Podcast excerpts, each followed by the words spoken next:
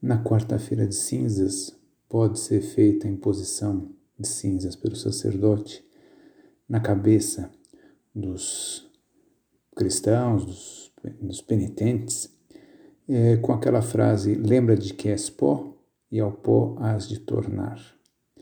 Essa frase da Escritura nos recorda a brevidade da vida.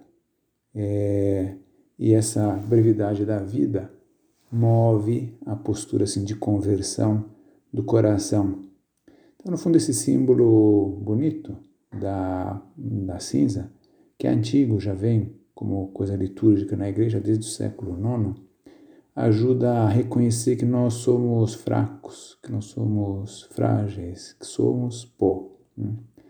E move esse símbolo da, da cinza colocado sobre a nossa cabeça uma postura de penitência e de arrependimento.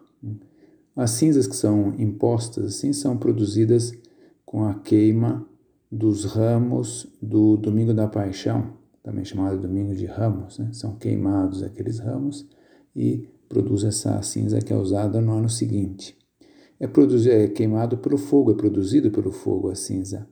Também simbólica, assim, no sentido de que o fogo é quem purifica. Então, ao desejo dessa purificação daquilo que há de ruim, de mal em nós. Né?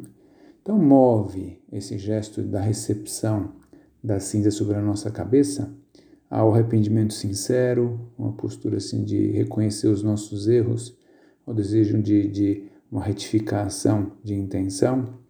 Move também a uma postura de confissão dos nossos pecados, né? de reconhecer e do sacramento mesmo da, da reconciliação, de aproximar-nos à confissão é, durante esse tempo, desse tempo para isso, né, para purificar o nosso coração, nos colocarmos é, no ritmo, no rumo para qual aponta esse tempo.